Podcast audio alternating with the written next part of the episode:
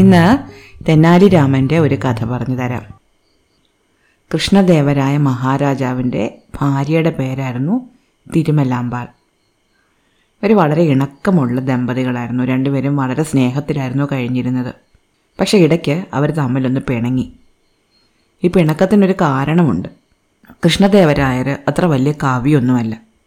പക്ഷെ അദ്ദേഹത്തിന് കവികളോടും കവിത എഴുതുന്നവരോടും ഒക്കെ വളരെ ബഹുമാനമുണ്ടായിരുന്നു. ഇടയ്ക്കിടയ്ക്ക് അദ്ദേഹം ഓരോ കവിതകൾ എഴുതുകയും ചെയ്യും. അദ്ദേഹത്തിന്റെ കവിതകൾ അത്ര ആസ്വാദ്യകരമൊന്നുമല്ല. അത്ര രസമുള്ള കവിതകളൊന്നുമല്ല. മോഹത്തിനങ്ങ് എഴുതുന്നതാണ്. എന്നിട്ട് സദസ്സരെയൊക്കെ ഇത് വായിച്ച് കേൾപ്പിക്കും.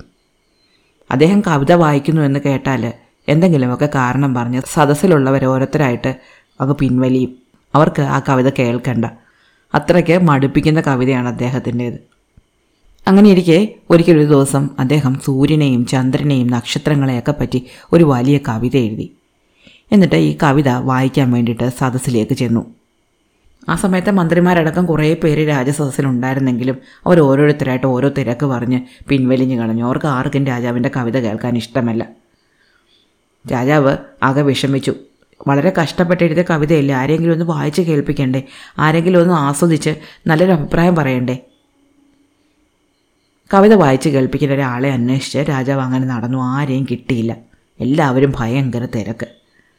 അങ്ങനെ ഈ കവിതയുമായിട്ട് രാത്രിയായപ്പോൾ രാജാവ് അന്തപുരത്തിൽ ചെന്നു. തിരുമലാമ്പാൾ മഹാറാണി രാജാവിനെ കാത്ത് ഒരു ആട്ടുകട്ടിലിരിക്കുന്നുണ്ടായിരുന്നു മഹാരാജാവ് ചെന്ന പാടെ തന്റെ കവിത എടുത്ത് റാണിയെ വായിച്ചു കേൾപ്പിച്ചു. വളരെ നീണ്ട കവിതയാണ്. റാണിക്ക് ഉറക്കം വന്നു. പക്ഷേ കടിച്ചു പിടിച്ച് ഉറങ്ങാതെ ആസ്വദിക്കുന്നതായിട്ട് അഭിനയിച്ച് തലയാട്ടിക്കൊണ്ടിരുന്നു. പക്ഷെ എന്നിട്ട് പോലും നിയന്ത്രണം വിട്ട് ഒരു കോട്ടുമായിട്ട് പോയി. രാജാവ് അറിയാതെ കോട്ടുമായിരണമെന്ന് കരുതിയതാണ് പക്ഷെ രാജാവ് കണ്ടു. കണ്ടതോടെ അദ്ദേഹത്തിന് വലിയ പിണക്കമായി. താൻ കവിത വായിച്ചപ്പോൾ കോട്ടുവായിട്ടു എന്ന കാരണം പറഞ്ഞ് അദ്ദേഹം അന്തപ്പുരത്തിൽ നിന്ന് ഇറങ്ങിപ്പോയി പിന്നീട് റാണിയോട് മിണ്ടിയതുമില്ല. റാണിക്ക് ഇത് വളരെ വിഷമമായി. രാജാവ് അങ്ങനെ പിണങ്ങിയിരുന്നിട്ടുള്ളതല്ല. ഒന്നോ രണ്ടോ ദിവസം കൊണ്ട് മാറുന്ന സൗന്ദര്യ പിണക്കമാണ് എന്നാണ് ആദ്യം കരുതിയത്.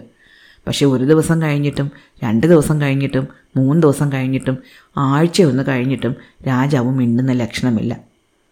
റാണി അങ്ങനെ തെന്നാലി രാമനെ വിളിപ്പിച്ചു. റാണി വിളിപ്പിക്കുന്നു എന്നറിഞ്ഞ തെന്നാലി രാമൻ ഓടിച്ചെന്നു.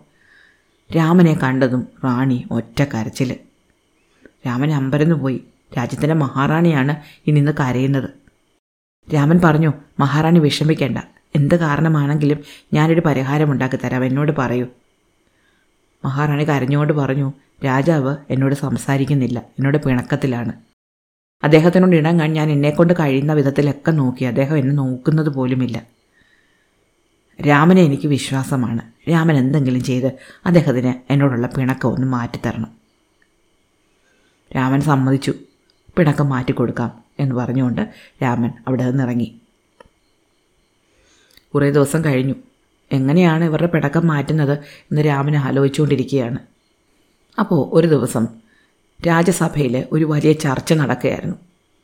ചർച്ചയ്ക്കൊരു കാരണമുണ്ട്. ആ വർഷം വിളവ് വളരെ നഷ്ടത്തിലായിരുന്നു.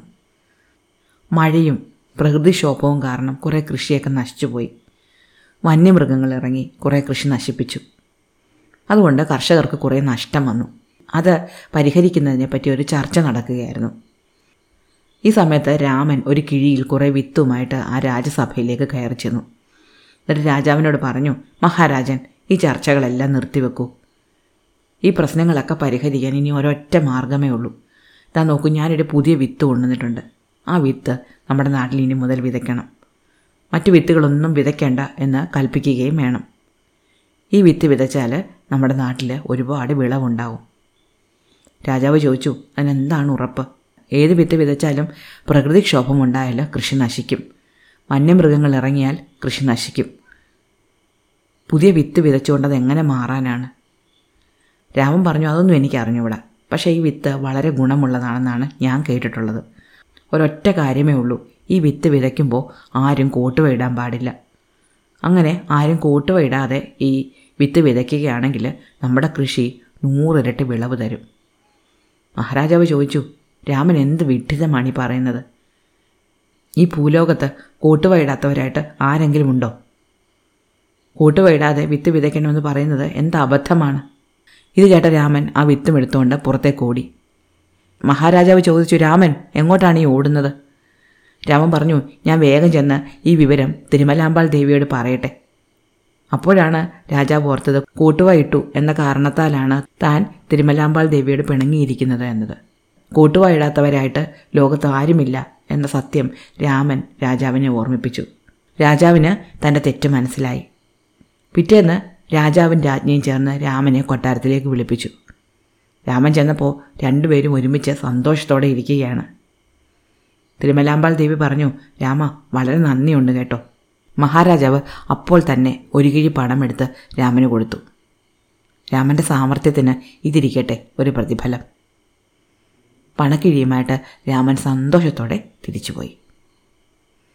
ഇതാണ് തെന്നാലി രാമൻ പിണക്കം തീർത്ത കഥ. ഇഷ്ടമായോ? അടുത്ത കഥ അടുത്ത ദിവസം.